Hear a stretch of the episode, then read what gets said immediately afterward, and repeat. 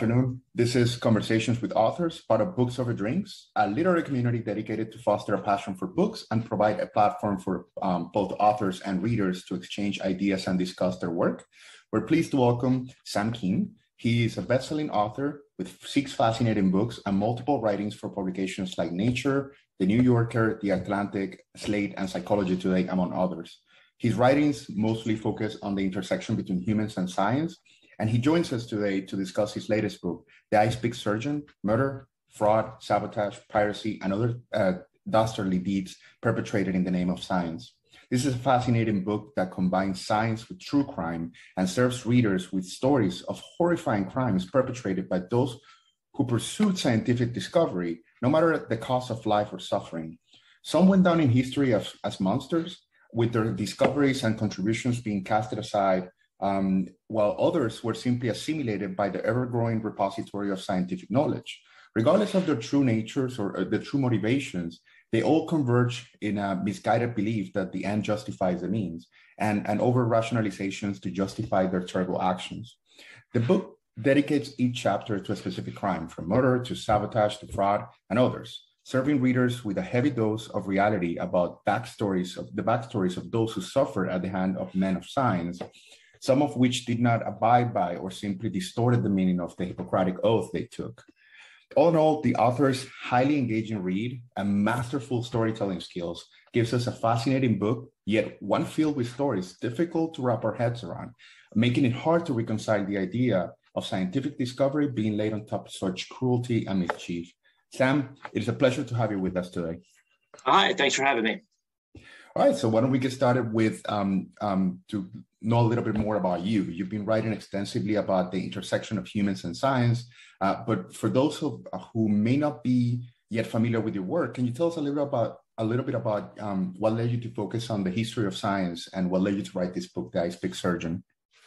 Yeah, so my books in general often focus on the stories behind science. So uh, there are heroes and villains involved. There's conflict and drama. All the things that make a good, juicy story are the things I try to include in my books. It just happens to be about science and scientists. So rivalries, all those kinds of juicy things. And I just always have loved the history of science. I was actually a physics major in college, so I have a technical background. But I guess what I really gravitated toward was the stories about the scientists themselves, their lives, their discoveries, things they had to overcome, stuff like that. And I've written six books at this point about a variety of topics. One is all about the periodic table, one about the human genome, the human brain, etc. With this book, uh, it's a little different in that with my other books, I try to have a lot of fun with the stories. There's a lot of lighthearted moments, a little laughter. This one does have a bit of a darker edge. Like you said, it's kind of true crime fused with science. And I was really obsessed with this idea of scientists who got so excited or so obsessed themselves with some topic that they just took things way, way too far. They started trampling ethical boundaries and even committing crimes in the name of science. And I was intrigued by that because usually we think about the pursuit of knowledge about science as a good thing. And usually it is a good thing. But in some cases, it gets twisted in this very dark way. And that's what these scientists ended up doing. So it's a collection of stories about men and women who, again, pushed things too far and committed crimes in the name of science. You spoke about rivalries, um, and one of the best examples in your book, I believe, are those that take a dark, a dark turn. Um, when you spoke about Edison turning to cruel to animal cruelty, and ended mm-hmm. up um, his team having his team torture and, and kill 44 dogs, six calves, two horses in his quest to discredit the alternating current and his rival um, George Westinghouse. Edison even pushed uh, uh, pushed for the use of the electric chair as a, yeah. as a main capital punishment, and, and, and that also seemed to be rooted in his rivalry um, against Westinghouse. Can you tell us a little bit about this story? Yeah, so I think a lot of people generally know about Thomas Edison, you know, the light bulb, the phonograph, all that kind of stuff. And if you know a little bit more about him, you might know about his rivalry with uh, George Westinghouse and also Nikola Tesla, the very famous scientist. So essentially, Edison pushed the idea of DC or direct current, whereas Tesla and Westinghouse favored alternating current or AC. And at the time, late 1800s, there was a big rivalry. No one knew whether AC or DC was going to triumph in the marketplace. And Edison had all the patents on DC, was really pushing for it, but he knew that AC, for various technological reasons, had an advantage. And he was worried about this.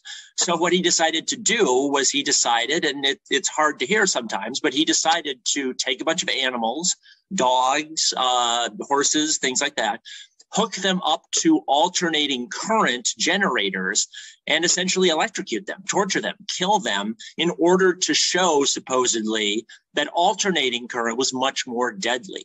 And he would hold public demonstrations of this where he had lectures of people there. He would invite reporters over to do this, things like that. It was really, really awful looking back on this, the kind of things he did just to win out in the market. And as you said, this even led him to support the electric chair, the very first electric chair, which was built in New York State in the United States. Before this, uh, Edison was a determined opponent of the death penalty. He opposed the death penalty. But when he saw a chance to discredit Tesla and Westinghouse, uh, he jumped at it because he decided to push for the death penalty, the electric chair, and make sure that they use an alternating current generator to do this. So he was even willing to get into executions in order to discredit his business rivals. So I don't know if it was ideological on Westinghouse's part, but he definitely didn't want his generators used in the electric chair. And his company rightly said, We're not selling these to you for the electric chair. So Edison sent one of his lackeys around, uh, one of his uh, assistants around, to find some used ones and they actually got the serial numbers and they scraped off the serial numbers so they couldn't trace them to make sure no one could figure out Edison had bought them, blah, blah, blah. But they did end up using alternating current generators in the first attempt at the electric chair, which was actually, as I explained in the book, a disaster. It did not work very well. A lot of pain, a lot of suffering in there. So it ended up being a complete fiasco, but it did end up harming Westinghouse's reputation to some degree. So in your book, you cover stories ranging from, um, I believe, to be the 17th century to just decades ago but there doesn't yep. seem to be any recent examples in your book. Um, do you think that as a society we've developed enough, developed enough uh, safeguards to prevent science from trumping basic rights and liberties? Uh, even animals you mentioned in your book have gained legal rights. Or are there any contemporary examples you believe should have made it in your book? There are a few contemporary examples. Uh, there is one from the 2010s, so there is that example. And at the end of the book, I actually have an appendix that talks about crime in the future. So, how we could use genetic engineering to commit new types of crimes, how artificial intelligence could be used to commit new types of crimes, things like that. Uh, space exploration, new types of crimes that could arise there. So, the book does look at some contemporary things and does look to the future. And I do work very hard to make sure that even if it's a topic from the 1700s, it shows the connections to things today. So, something like vaccine hesitancy people not wanting to get vaccinated for various reasons. You can draw direct lines between that and abuses that happened in the past or other scandals, contemporary scandals. So I do work hard to make those connections. But I think you do raise a good point, which is that we do have more safeguards in place nowadays I think it's harder to get some of these unethical experiments through because we have things like institutional review boards. We have a little bit more scrutiny of science in the press and other places. Hospitals are watching these kind of things a little more closely.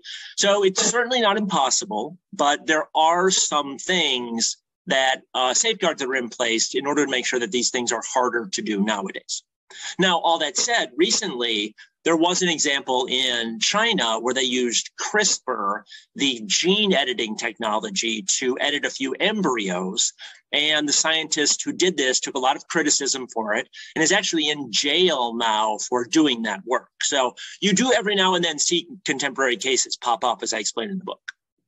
Now, um, one of the chapters covers resurrectionists and the donut sort of don't ask, don't tell policy and uh, anatomists had mm-hmm. at the time when they sought their services to meet the demand, the high demand of medical students who needed courses to study and map the inner workings of our bodies. Um, can you tell us how pervasive this practice was um, uh, worldwide and how how it was uh, ultimately eradicated? Yeah, it was pretty widespread uh, along, uh, yeah, pretty much anywhere they had a good, uh, solid medical school, they would have people doing this. So to explain a little bit what was going on here, uh, back you know in the 1700s to 1800s, there was a lot of tension between doctors and regular everyday people. Doctors needed human bodies to train on. They needed to study anatomy. They needed to know the inner workings of the body in order to help people and cure diseases. The problem was very few people at the time donated their bodies to science. So doctors basically had no way to get bodies in order to study medicine. So there was this tension there between these two groups. And what the doctors decided to do was they decided to start robbing graves. They would hire groups of professionals. They called them resurrectionists, uh, or among other names who would go out at night into graveyards and they would dig the body up and then they would drag it back to the doctor so that the doctor could dissect it and could train their students on how the human body works. But as you can imagine, regular everyday people did not like this. They did not like having their loved ones' bodies stolen out of the grave and then cut up into pieces. So there was a lot of tension there, a lot of anger there. And sometimes this would even boil over to the point where uh, the regular everyday people would form mobs and they would march around to hospitals and they would smash windows and they would chase after the doctors and they would beat people up. They called them the anatomy riots. And it happened again and again in different places around the world. And these tensions have sort of decreased nowadays in a lot of places because people do know, donate their bodies to science, but not everywhere. There are still shortages of bodies in some places, and you still see this tension where people have to, don't have to, but they do rob graves, steal bodies like things like that in order to get enough bodies so that doctors can get their training to help people and cure diseases. Now, in your book, you present readers with a question of whether we should use these data obtained through unethical means to further scientific discovery. Uh, Give an example of the data produced by Nazi Germans uh, around the topic of hypothermia, for example. But the answer to your question seems to be we are, or we have, haven't we? So, how much of the science today is rooted in unethical practices of the past and human suffering like slavery?